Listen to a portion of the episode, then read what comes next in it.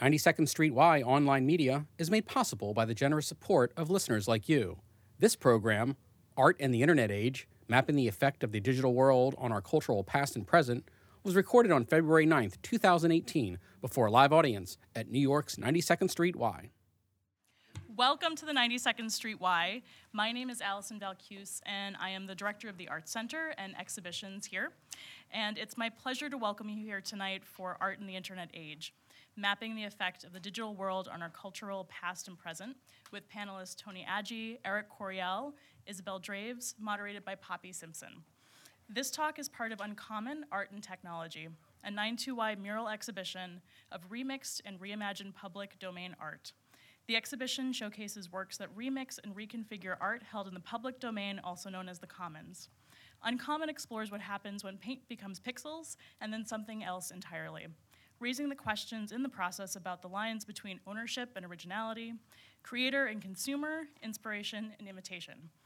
The group show features new work commissioned by Meural from artists Eric Corriel, Bill Domonkos, David Galbraith, and Joaquin Trujillo, as well as intricate collages from artist Sally Gill. The work included spans collage, audio encoding, photographic fusion, and digital manipulation. We've been delighted to work with Meural, a company working at the intersection of art and technology, as their work reinforces the mission of 92Y to engage, educate, and reach new audiences through art. We must also thank Meural for making this event and the exhibition possible. We are so grateful for their support. And now I'd like to invite Poppy Simpson, head of content and curation at Meural, to the stage.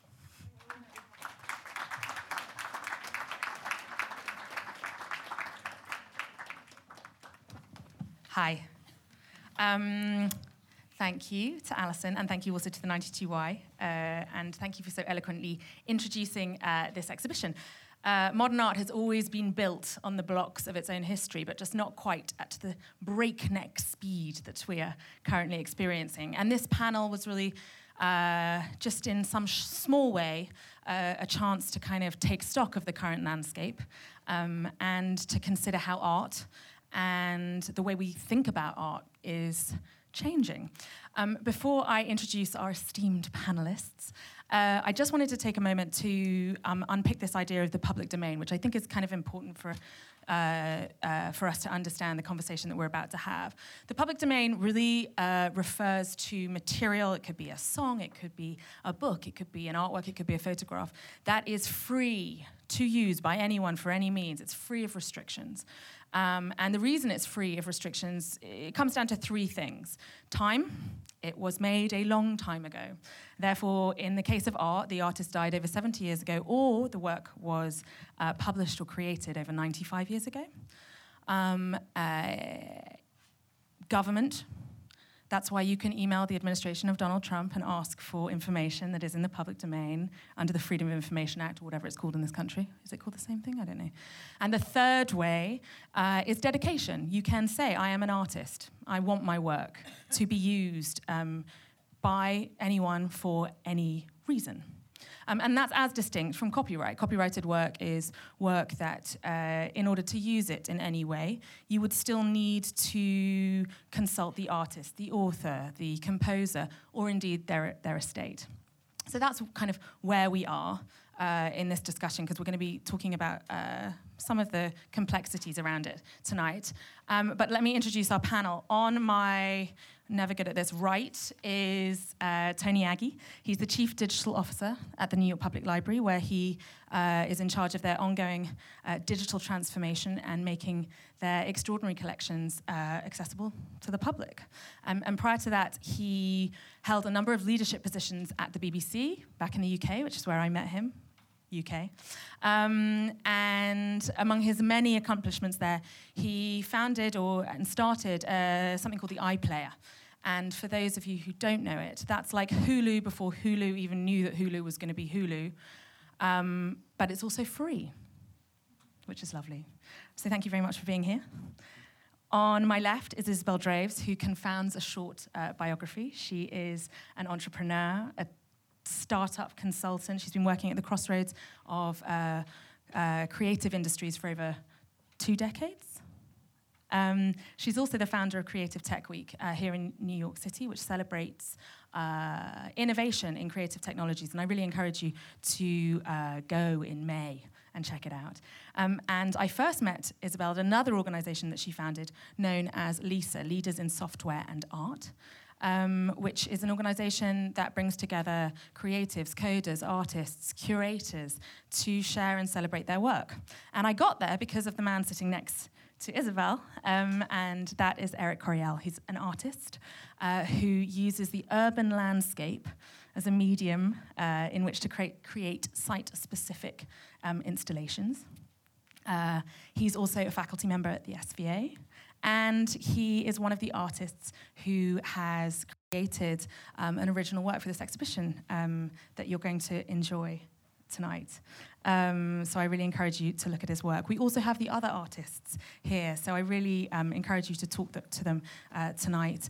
Briefly, Sally Gill, uh, check out her absorbing, intricate uh, mixed media collages. Um, get up and close, there's really loads to see. Joaquin Trujillo, who's got an extraordinary uh, photographic mosaic installation, I can't really describe it, uh, of his own work, and Frida Kahlo's. Bill Domonkos, an experimental filmmaker, gift maker, and stereoscopist. I don't know if I said that right, but he has reimagined uh, some of the iconic New Deal photographs. And last, but by no means least, David Galbraith, who has uh, created this evolving dynamic triptych, um, which uh, takes as its loose base, conveniently for the purposes of this talk, three images from the New York Public Library. I'm going to sit down now. I just realized I'm standing up. Um, so I'm going to start with, I want this discussion to be as, as loose and discursive as possible, but I'm going to start with Tony. Um, and this is where I'm going to start at the beginning, a beginning, it's not the beginning. Um, over a decade ago, you were at the forefront of arguing that our cultural heritage should be made available to the public. Um, why? Why did you think that was important? Who was it going to benefit? And uh, what did you think was going to happen? Um, so, yeah, I mean, 10 years ago, by the way, wasn't, it wasn't really the forefront. I was just, you know, in, in the BBC, I was one of the first people to be arguing for something. People were, John Perry Barlow just died, and I would say he was probably at the, at the forefront. Um, but uh, I suppose the simplest answer is um, what's that answer that Willie Sutton gave when they asked him why he robbed banks. He said, because that's where the money is. Um, that's where the art is, that's where the stories are, that's where the culture is. And these custodians of uh, shared narrative um, have an obligation to make that work as freely uh, available to as many people as possible, to inspire uh, and to delight. Um, I was at a particular institution, the BBC, and for about 80 years we had been recording uh, culture inadvertently. We've been making television programs and radio programs, um, which were usually very specifically about uh, a subject and had a purpose. But uh, inadvertently, of course, we were capturing more than just the programs. We were capturing the sentiment of the time. We were capturing the sounds and the uh, imagery of, uh, of, each era. And uh, I think you know it was. I felt there was an obligation on, on an institution like that to release that material under whatever permissive environment it could, to the widest number of people to be able to uh, allow all sorts of creative explorations, which include challenging our assumptions of the past.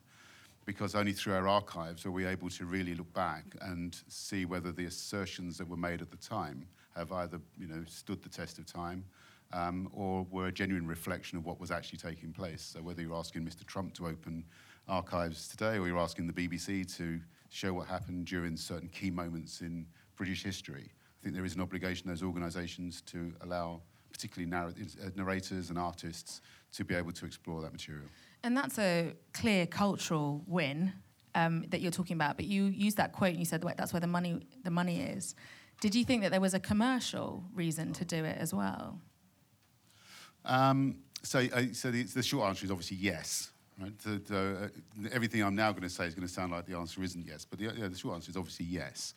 Um, but I've had the luxury of working in organisations that have never needed to make money.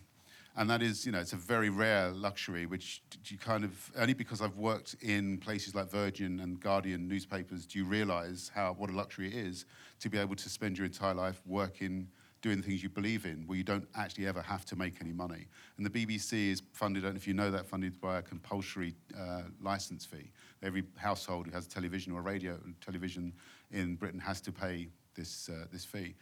So you know, it, I felt that it behoved the BBC not to try and make money, but to create the conditions by which others could have access to that material. And if that turned into opportunities for revenue, then so be it. I didn't believe the BBC should stand in the way of that or even benefit from that.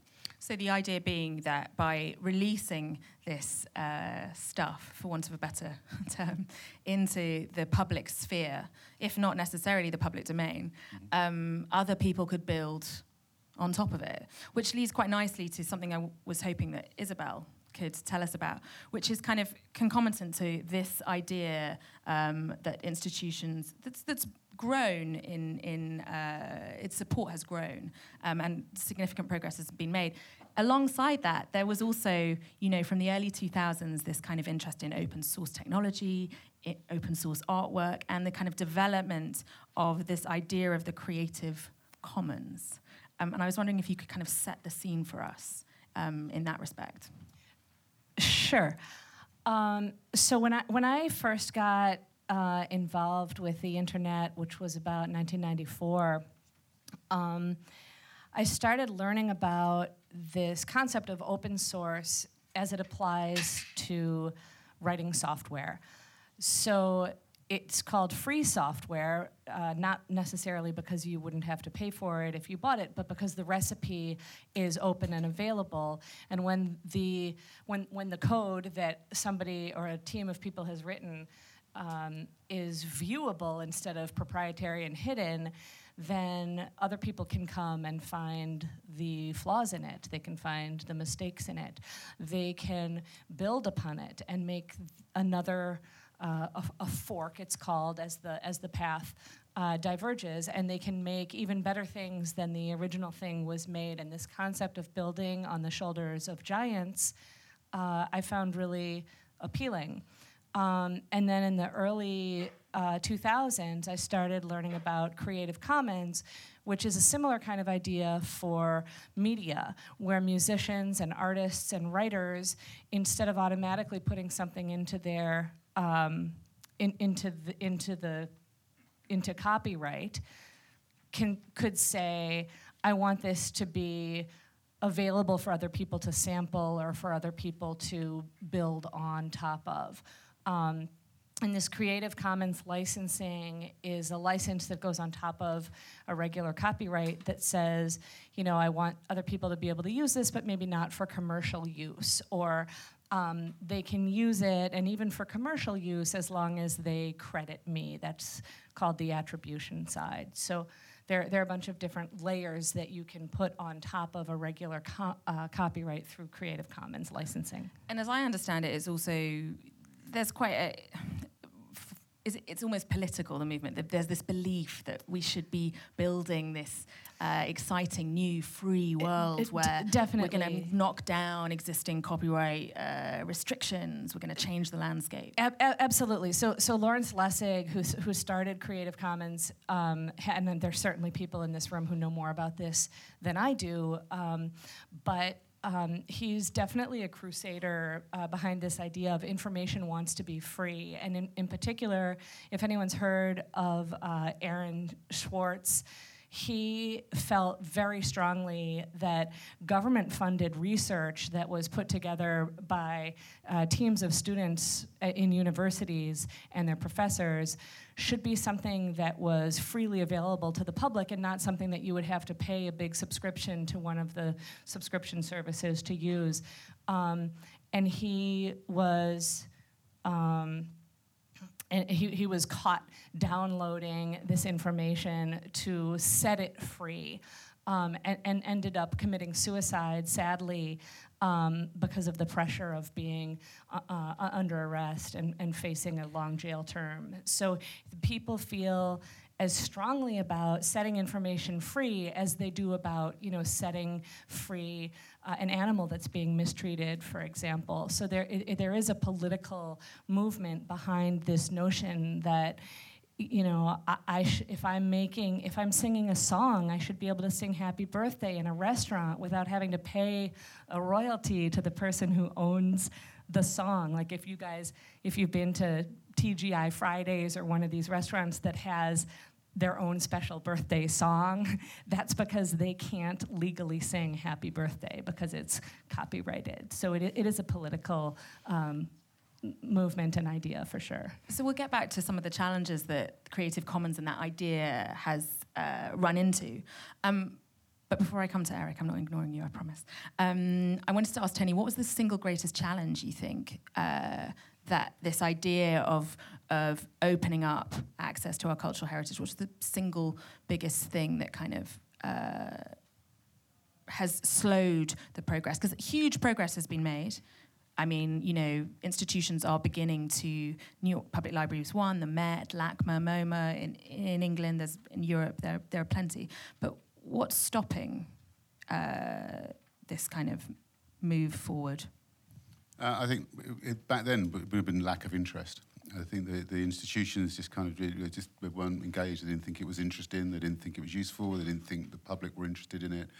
Um, I think um, that was kind of a, a way of disguising a kind of a desire not to do it because you're a, a, custodian, a gatekeeper. Your value is that you're the only person that has something, the only person that can do something. And so the idea of opening it up freely, they thought the public were a bit too stupid to be able to you know, have access to the. I mean, you know, so but I think you know the institution kind of. Uh, reluctance would probably be the first one, and I think the most obvious one is copyright because, particularly in a place like the BBC, uh, a BBC there's almost nothing that is that anybody will make that has no uh, not, does not include a piece of work by somebody else. The, the music, the scenes, the costumes, the uh, shots in the background. So it's kind of unpicking all of the different, the complexity of the rights framework. So I think kind of inertia and ambivalence by the institutions, which is really disguising a, a, de- a, a desire to con- retain control, and then issues around copyright and, and the risk of uh, associated with that.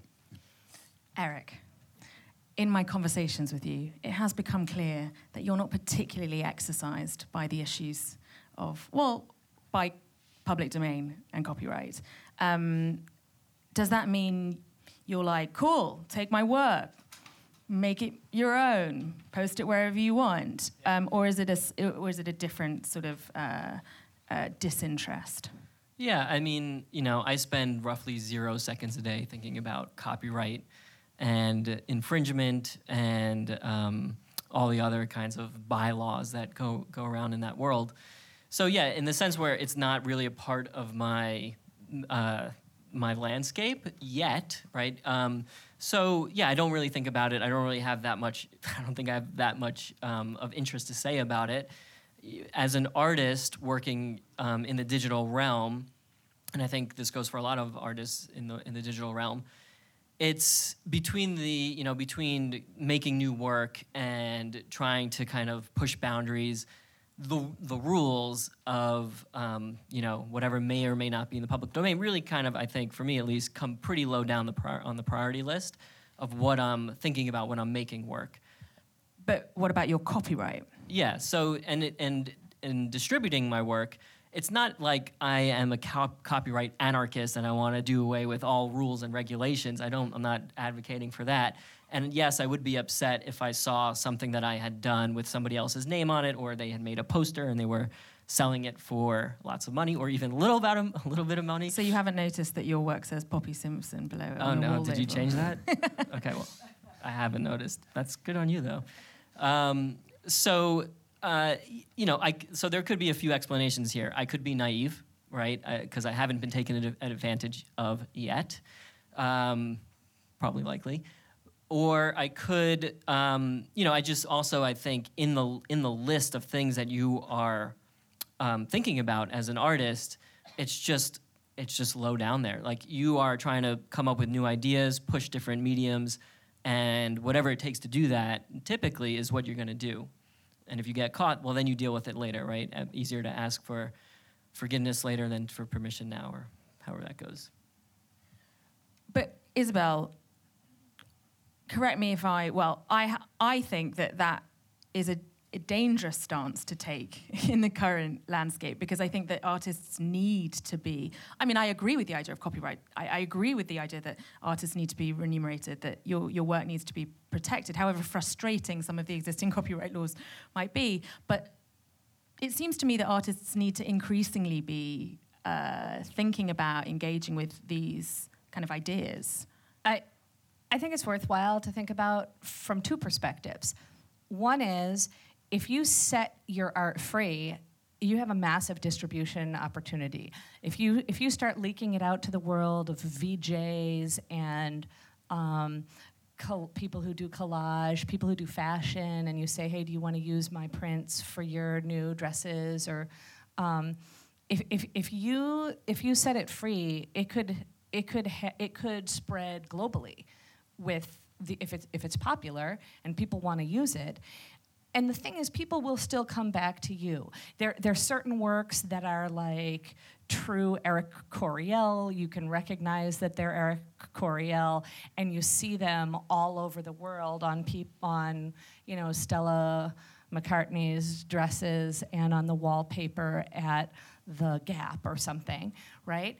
That people will come back to you because you're that guy who made that thing and they'll order something custom from you that had to come from you that was not um, Creative Commons licensed. So that's it's a potential distribution opportunity. Now on the flip side, if you're thinking about sort of closely guarding your copyright, there's there's a strong rationale for that as well. Um, there are a lot of people right now, a small but growing movement of people that are leveraging the blockchain to make these trading cards um, that are traded with Ethereum uh, or Bitcoin. And because they're provably rare, uh, people are literally buying these animated GIFs, uh, which you could make a million copies of, and anyone could have one on their computer, but they're buying it for $40,000, and that's not even a joke because it's provably rare because it's on the blockchain. So it has this.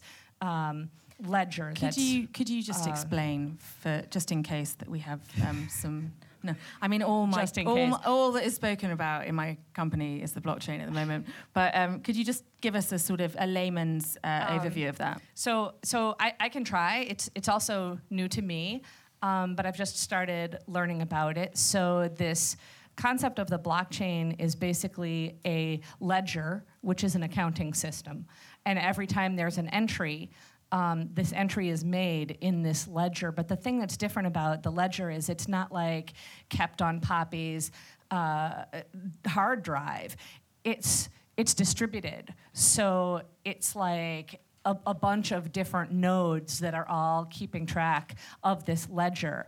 And if somebody tried to alter it or mess with it or steal from it, um, the other accounts keep it honest because you can't change the accounting system in a million places, right? If you just changed it in one, that would be um, not considered a legit uh, ledger entry. So my understanding of it is that this is how Bitcoin, uh, the digital currency, I guess it's called, has been um, built, and how other cryptocurrencies have been built, uh, like Ethereum. And then on top of this, people have started to make what I sort of think of as trading cards around games.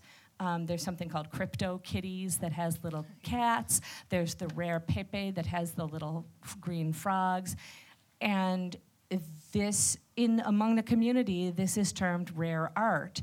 And it is now being traded for real dollar amounts because it's provably rare the way gold or diamonds or um, paper currency is rare. So what's interesting me about, about this discussion is that you have this on the one sense you have this idea of like make it make it free. Let's you know uh, reinterpret or re-understand our past. Let's uh, create artwork for all. Let's um, you know you, you make work in, in public um, spaces. Um, but it seems to me that whilst there's this kind of uh, current of thought around openness. The art world still operates in many the, the, same way, where the original um, and the kind of scarcity model. It's the original, or it's the limited edition, or it's you know uh, an open edition of prints, whatever it is. That still seems to me to be the kind of way uh, that that things operate. And I'm interested, Eric. Uh, do you think that that's how? Because digital artists in particular face this really weird conundrum, whereas it is difficult to hold on to your original by its very nature. Um, can you perhaps talk a little bit about that? Yeah, I mean, I think as a as a digital as a digital artist, yeah, the idea of having an original is obviously very complicated, and I think the expectations for holding on to an original digital file are are low to non-existent at this point. So, to you know, in my mind, like any artist, you you want to get paid for your work, and the idea that um, as a digital artist, it's very hard, if you know, if not uh, outright impossible, to kind of get paid in this where we are right now in the in the digital landscape, um, to get paid for your work, right? Because of all the all the issues you just mentioned. So I think from where I'm standing and where I think a lot of my peer artists are at this point, the expectations are so low um, of guaranteeing an original and getting paid on that model, on the current model, that they may as well be non-existent, right? We have to look for alternative ways of, you know, uh, monetizing this kind of work because I don't think the current way is going to do it. So maybe that's why you did some work with me. Exactly. That's one of one of the reasons. No, I mean it's true. Like, you know, the Meural platform, which is out in the gallery, which we'll all go and see afterwards, it is one of the very few ways in which digital artists these days are getting paid. Like, like bottom line. Period. Um, getting commissioned to make work for a digital platform as a digital artist is uh, wholly refreshing, and um, you know, and much much needed, I think, in the community. So those kinds of opportunities would be, yes, another revenue stream for an artist. I want to kind of flip the conversation a little bit. We had an interesting conversation over lunch the other day, and you had a particular kind of interest in this in this show. Yeah. Can you perhaps talk a little bit about that? Yeah. So in the show, in the show uh, just next door, you'll see digital um, digital works literally juxtaposed next to their analog equivalents, right? So if you're a photographer, the traditional model for a photographer is you you take a picture and these days you're really taking it mostly on a digital camera but then you you know and you rework it however you rework it and you print it out right and you make a limited edition of prints. That is the analog model. Um, a digital model is something very different right? So what you'll see is a kind of an analog or what you know traditional photograph juxtaposed literally right next to it's a digital version from the same photographer you know same series of work and in my mind, you, you get to see these two and, and uh, you get to judge, I think, and you get to make a determination about which one do you think is has more integrity to the original format. The original format in this case being a digital camera, right? So, um, and you get to see like I think there are a lot of legitimate questions that come up, like is this the future of art in the home? Like, are we going to be looking now that the means of production have shifted to digital? Um, methods, digital camera, for example, does that mean, or should it mean, or should it not mean, that the best way of displaying that in the home, in the museum, in the wherever, should be digital in nature as well? So I think that's what you get to see, and that's the kind of question that it raises for me.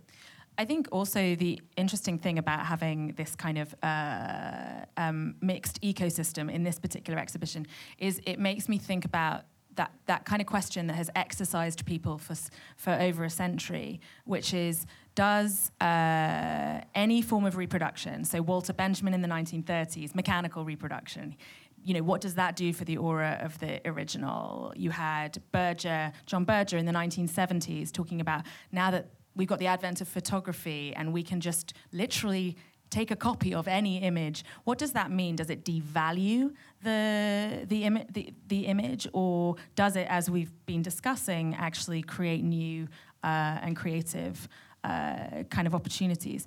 Um, do you worry about that? No, I don't. Um, I think the thing that, the, I mean, to be perfectly honest, the thing I worry about is like, can I get paid for my work? So that's, t- that's kind of top of mind. And this issue of the original is not important to me. Like if if I can get paid and it's no longer an original or I'm not selling the original, I I don't care. Tony, thoughts? Well, I, I mean, it's, annoying as it's going to sound, I think these are both very, very refreshing views that are coming from that side of the panel, and it's very difficult for me to find something that I absolutely disagree with. But I've worked uh, most of my life in uh, most of my career in two organisations, the BBC and now the New York Public Library, whose job is to distribute. Um, art and culture as widely as possible for as, uh, for the lowest possible price. I mean, they're not neither of them are free. You pay for the library through your tax, and the and the BBC is paid through a license fee. But they try and make it free at the point of use. Um, and I think that the opportunity that digital world uh, kind of uh, promises to those kinds of organisations is to is to help with that, is to make material even more widely available. But I think the challenge is to recognize the obligation you have to the artist to ensure that they're recompensed. Because I think it's far too easy to kind of look at the means of distribution as the purpose rather than actually the art itself as the, the, the point of our activity.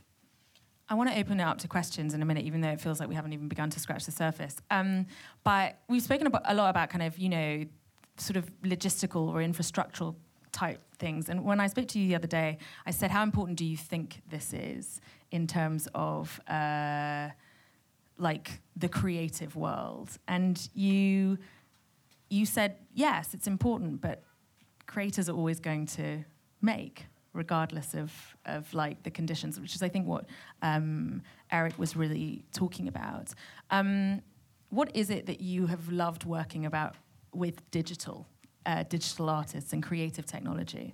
Um, yeah, that's kind of a slam dunk. Sorry. Um, I'm super passionate about uh, software and electronic art, digital art, and the reason is because it's always changing and it's impossible to get bored. So just when you've seen a lot of generative art video, for example, you might discover a whole new world of 3D printed objects that are made um, in, in software and then uh, become sculpture. And as soon as you've started to really experience a lot of that, you might discover a new experience in virtual reality where you're immersed in a new world. Um, and just when you kind of get a handle on that, you discover that people are trading these um, CryptoKitties. Crypto kitties um, and, and spending way more money than they're spending buying uh, paintings at craft fairs, for example. Um, it's, it's just always new. And it's really uh, pushing the envelope all the time. And so if you're the t- if you're the type of person that like always wants to be thinking about a new thing, which is happens to be my brain, it's perfection. and I think the other thing that's worth um, just mentioning before we open up to questions, and again, something that we discussed, is that a lot of these artists working in these technologies are doing more innovative and creative things than, you know, the software companies and startups that we hear. Uh, that we hear about. They're often at the forefront of technologies and ideas that kind of then make it into the mainstream. A- agreed. I, th- I think of software and electronic art as like the free R and D department of tech startups, um, because they're these artists are not thinking. I mean, despite what Eric said, they're not necessarily thinking about getting paid. I think you would be doing your art eh, with a full time job also, if you couldn't make money from your art, you'd still be making your art because the it, it's it's the passion that comes from within. So I, I think that um, unlike a startup where you have to get some venture capital behind you, or after a while you're going to peter out, or you have to start selling and getting a revenue stream, or after a while you're going to have to shut down. Uh, software and electronic art kind of never gives up. It's constantly experimental and it's um, always thinking about, you know, what could be the potential problems of a world where everybody is has their VR headset on all the time, you know, or what what could be the issues with having uh, computers making art? Um, I mean, there are just all kinds of interesting questions that they're not necessarily funded, but they're being thought of all the time by artists. And lastly, Tony, what do you think the future holds? Do you see a kind of um, uh, a brave new world where some, an institution like the New York Public Library, who has done such sterling work in making their collections um, available, do you see that forming the basis of uh, creating new commercial opportunities uh, for software companies, artists? Um, is that why you continue um, to to kind of make this uh, material available? Yeah, I hope so. I mean, in, in the, short answer is I hope so. I mean, we, you know, we, if you're a researcher, you come to the New York Public Library, you want to write a play, you want to write a book, you want to create a piece of art, we'll give you the material that we have there. We'll let you have free access to it. You can refer to it, you can learn from it, and as long as you stay within the law, uh, you can even use pieces of it within your work. It's exactly what we're for. So I would hope that the New York Public Library will continue to make material available to artists to produce uh, ever more original and important work. Thank you all very much. I think we're going to open it up for the last uh, 10, 15 minutes for some questions. I think there's a roving, is there a roving mic? I don't know if there's a roving mic. I might just be the roving mic. Oh, no, okay. If, if you ask a question, I'll repeat it. Yeah, I'm, I'm a consumer because I got my Meural canvas. So I'm kind of interested in the process and the criterion used in this kind of brave new world of um, the commons. I guess you're it as a curator. How are, how are you different from the model in patronage? A monarch of Spain causes something, commissions something. Mm-hmm. Are there criteria? Well, the advisors sometimes will have criteria. What process do you go through? What criteria? What peer group? Do you commission work? Do you go for cheap work? What do you do? I'm going to repeat the question because this is being recorded. Um, the question was around how does uh, an organization like Meural, uh, what's its curatorial stat- strategy, really, is what you're asking. How does it, uh, um, how does it work? How do we select work? Um, and then on top of that, you were saying, what's, does it have anything to do with kind of the, the old uh, model of patronage? Um, so I'll be quick. Um, so our curatorial strategy is much the same as any kind of large cultural institution, which is we want to show works both canon- canonical and unknown, classical to the contemporary, um, and uh, we want to highlight underrepresented stories, reinterpret existing ones, and we want to find interesting and exciting new work. My title is head of curation, but I'm not a typical curator in the sense that my individual perspective is not necessarily what's important. We are a commercial public product. And therefore, those decisions about what we show in our and what we uh, license and what we commission is also about thinking about a wide broad audience. That's why i'm medium agnostic. You're a painter. Great. You're a digital artist who's going to create a native piece. Awesome. Bring it on.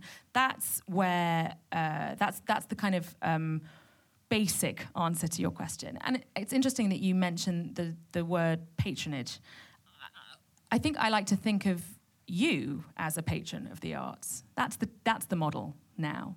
Because as we ask you to subscribe to a service, that we then share that revenue with artists, that makes you the patron. And so instead of it being the Pope, instead of it being uh, the Vasari family, instead of it being whoever in the Renaissance, Maybe it's now a distributed network of millions and millions and millions of people.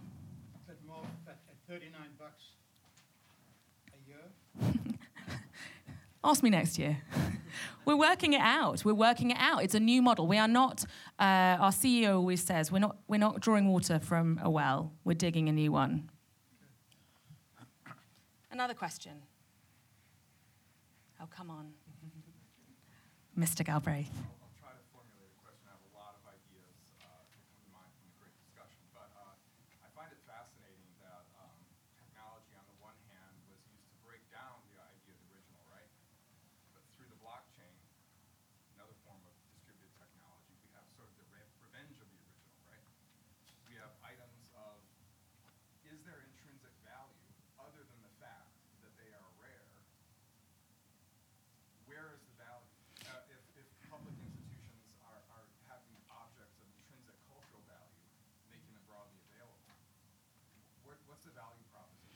So let me um, repeat the question.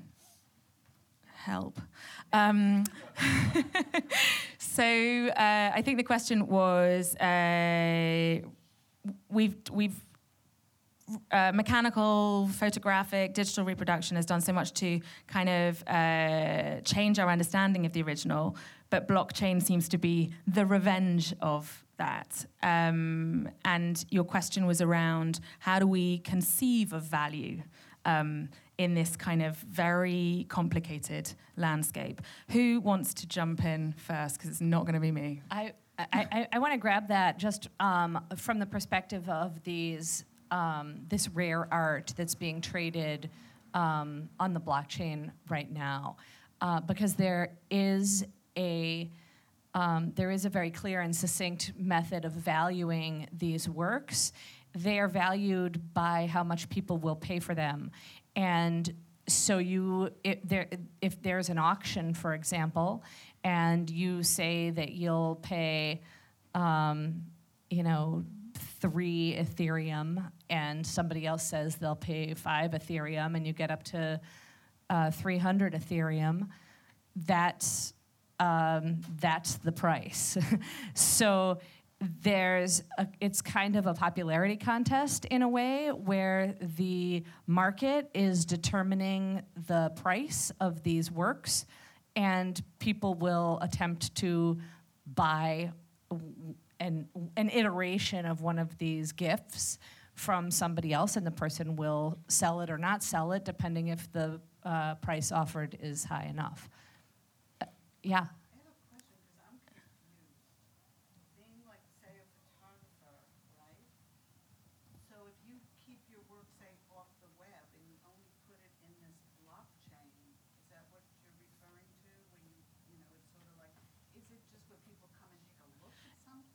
think of it as the certificate of authentication, just the written one. Like however you authenticate your work right now, it's a digital authentication. That's essentially what we're talking about. Um, we, I, I can expand, but I think Tony had some ideas about this revenge of the Unfortunately, in that moment, you've actually said between the pair of you exactly what I was going to say, which is I think uh, the counter side to the commercial value is the priceless value of authenticity and veracity. And I think if the blockchain can do that, then I think there is significant value because not everything is a work of art that needs to be traded. Actually, to be able to go back over a long period of time and to uh, to verify that certain statements either are as true as they can be believed to be true I think has significant value for culture.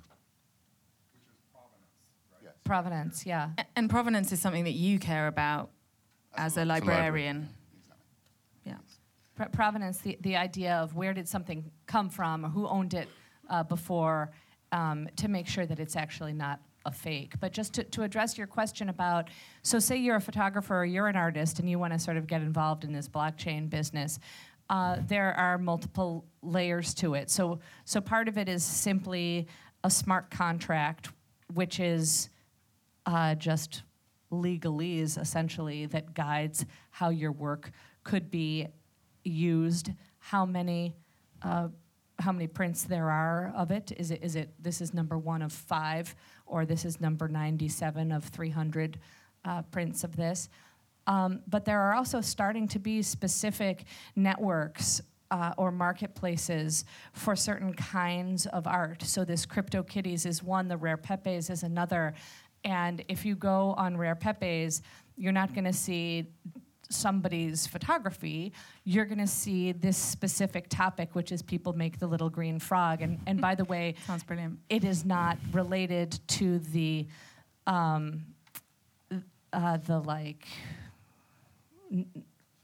white nationalist uh, concept of this Pepe. If you've if you've heard about that meme, they they started in the same place and then they forked off separately. So the the rare Pepe art people are very offended if you bring up the white nationalist. We'll, we'll try not Pepe to bring the, uh, the white nationalist thing up. Yes. I'm gonna I'm gonna. There's a couple Just of questions that know. were yeah. here. I'm gonna come to you afterwards. Yes.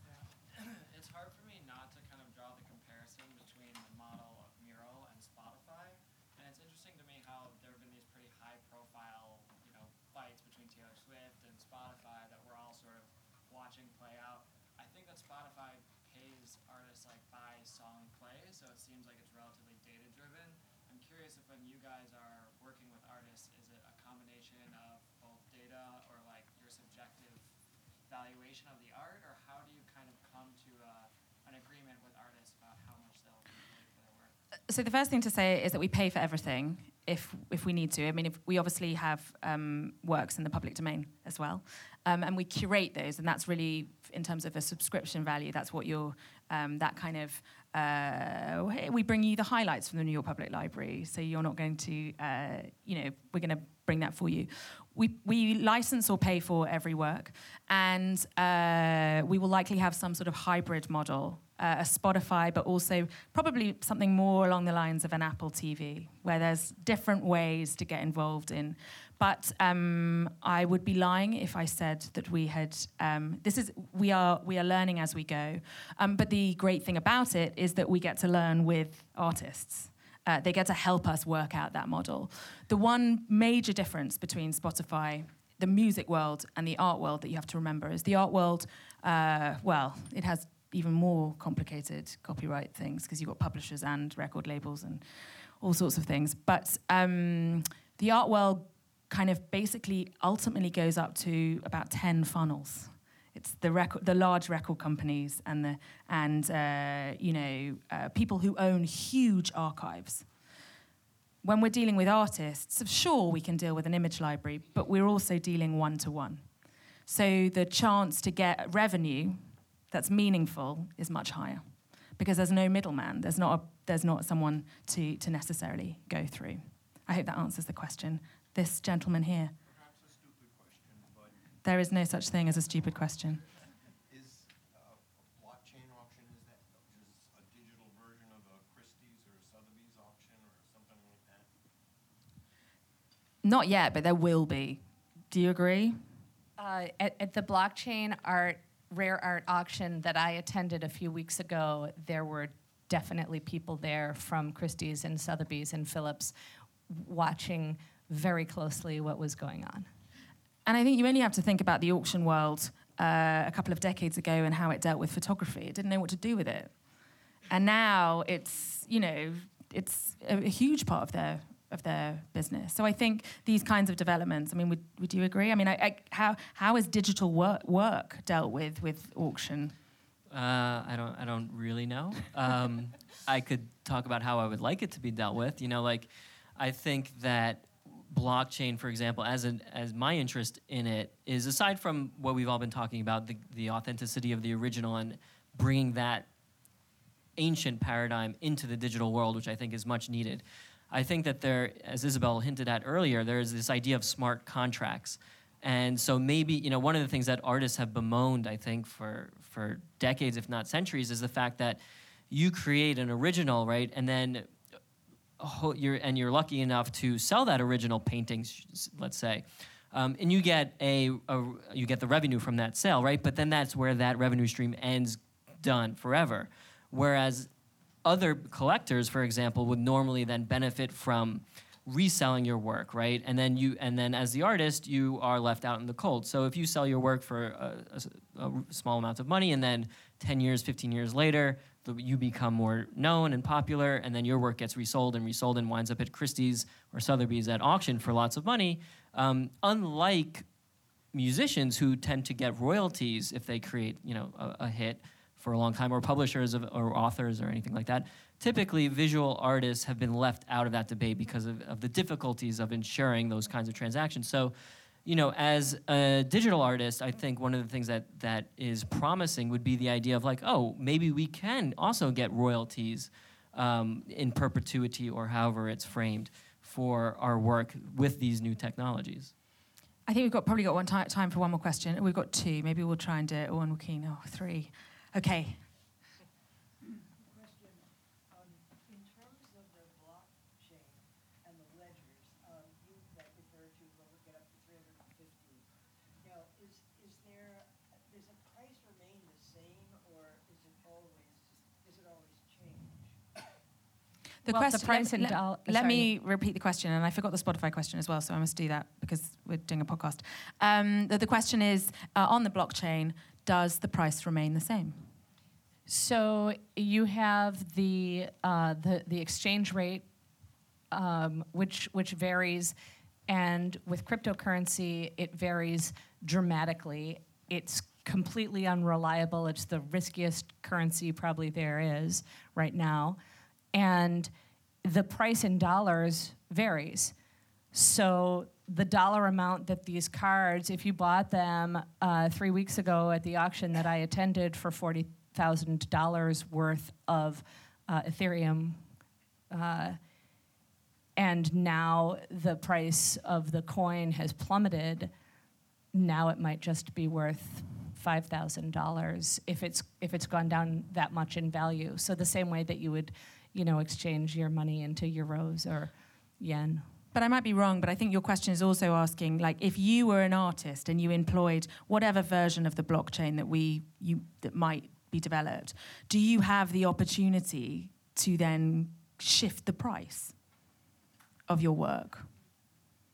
Uh, well, I mean, I think there, there, there are several different questions going on at the same time with that question, right? So you can have a you can have a smart. My understanding is you can have a smart contract associated with your art piece that guides the copyright. Um, that's not related to the price that somebody might want to pay for it at auction. I mean, I, I can't I mean, I could go on eBay and say that I wanted, I'm not going to sell my teapot unless people pay me at least $35. But if nobody wants to pay $60, I can't like suddenly make people pay $60. So, I mean, an auction is an auction. The, au- the auction uh, notion of the auction is still the same. I think I think as my understanding of it, and I may be wrong, if it did get got sold, um, if it, and the the secondary market decided that it was of greater value at, than its original sale, yes, I think it's just about finding the sale. I'm going to actually, uh, I'll, let you. We're all here. You can ask again. There was a lady behind. So, this is a question like really wrestles my brain, and it's a question for you. Yeah. Um, I, my understanding is nowadays for artists, internet is a pretty scary and evil place Right. today. So, usually I see this artist, you know, getting picked, and they're not quite, you know, at a certain level, and I'm like, how the hell did you get picked? Like, this is so bad. And then I see that they sell through those uh, currencies or through whatever currency, they get paid and they get famous and they get more work, and then some other artist, which is so much better than these other artists, doesn't get nowhere. So your question. So your question. Your question. Yeah. Sorry. Head, as the head of this huge platform, Mm-hmm. how is um, what what do you pick? Do you pick who has more viewers, or do you pick like what is what is that thing where, like you go and you're like I'm gonna pick you and I'm gonna advertise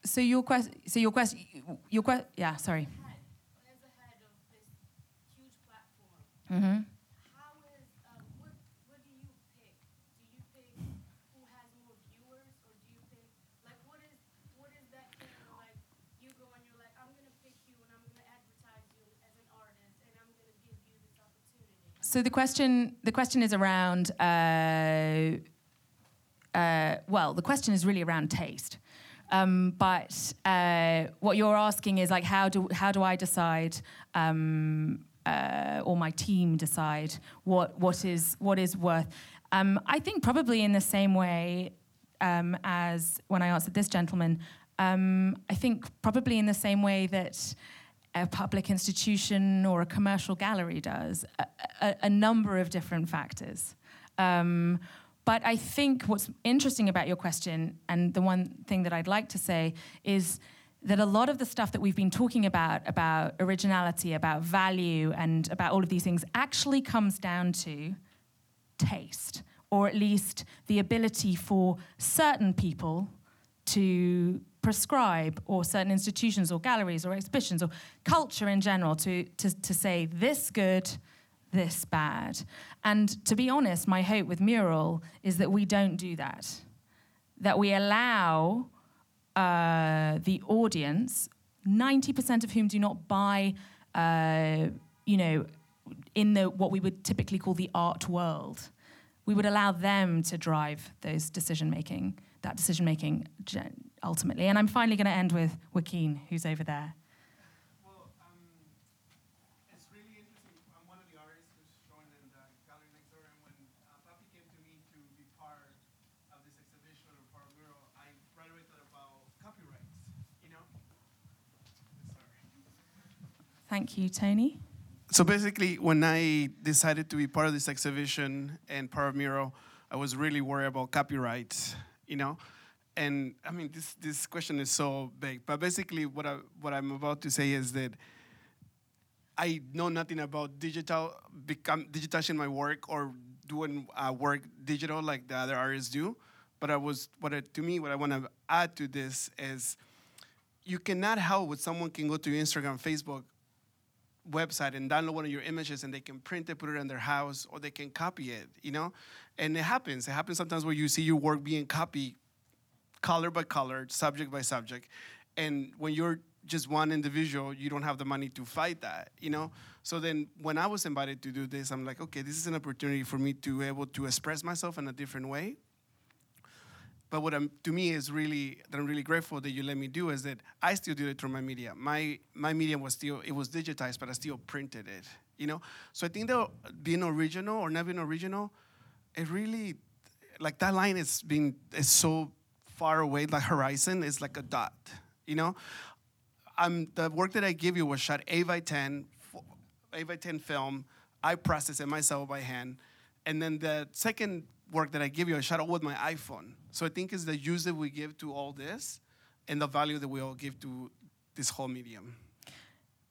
So that is a really lovely place to end, but I'm going to do a quick fire round for our remaining panelists. We can share a mic, Tony, because I'm a sharing kind of person. Um, uh, we, we touched on this idea of the original, and we kind of, I think, vaguely agreed that uh, as it stands at the moment, the, the current lever of scarcity that artists are able to use is looks like it's going to uh, continue, as David called it, the revenge of the blockchain. Um, but is there another world? Is there another world where the idea of the art world as it currently exists, which serves a tiny, tiny portion of the population and is like a market, is there another world where we somehow manage Meural somehow manages, um, to make everybody patrons of the art. Is it a possible model? Um, and you can't answer for very long because there is wine next door. Yes, that's it. No. Uh, yeah, no, I think it is. And and to get back to this gentleman's question, you know, I think what Meural is trying to do in, in a large way is create almost like an iTunes store, but for art, right? And that kind of demic, you know, that kind of widening of the scope of people who can partake in um, the the art world, I think, is a, is a huge step forward towards the democratization of art cons- consumption in general. So yeah, I think that is a new world. I think it is a new model. I think it, it bodes well for artists. Percentage po- possibility. 87%. Thank you very much, Mr. Corriel. Isabel. Um, I'm going to pick up on the uh, young woman's uh, question about who, who makes the rules for what art gets picked, um, who are the tastemakers. And I'm going to say that um, there are hundreds of thousands of communities that are now available to us on the internet, and there is not one notion of good taste.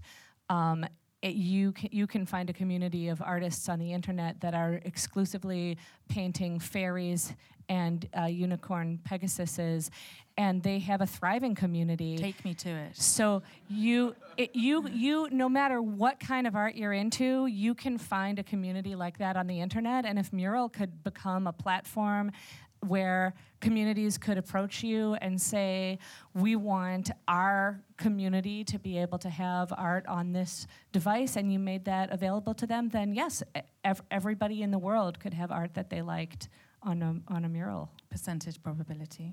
100%. Thank you. Finally, oh, you got it back. Mr. Ageh. Uh, I would like to echo the um, sentiments of I think this gentleman here. I think the um, the notion of uh, a collaboration between patrons and curators, I think, is a really in- interesting one. Where the, I don't think the uh, the removal of the curator is uh, is is the goal or the objective. I think it is important that there are people who are experts who know what they're looking for. They know how to tease uh, tease great work out and how to encourage artists to to go down certain routes and you know to push them in certain directions. On the other hand, I absolutely uh, I really look forward to the idea of a democratized uh, world where we, as the uh, custodians, the consumers, the beneficiaries, the, uh, the, the almost I don't know the canvases of of the, of the art itself have a significant say, and uh, the work reflects our views and our values, and you know hopefully a world of empathy on behalf of all artists. That is a beautiful thought to end this panel on, and I'm going to spoil it by repeating the question about Spotify for logistical reasons. there was one question which was um, about is Meural similar to Spotify model? Sorry, Tony, but that was lovely. Um, all it just remains for me remains for me to say thank you very much uh, to Eric, to Isabel, um, and to Tony, and to all of you for coming out on a Friday night. Um, there's lots more conversations to be had, so head on through to the gallery, explore the art, and um, talk to your heart's content. Thank you. Thank you.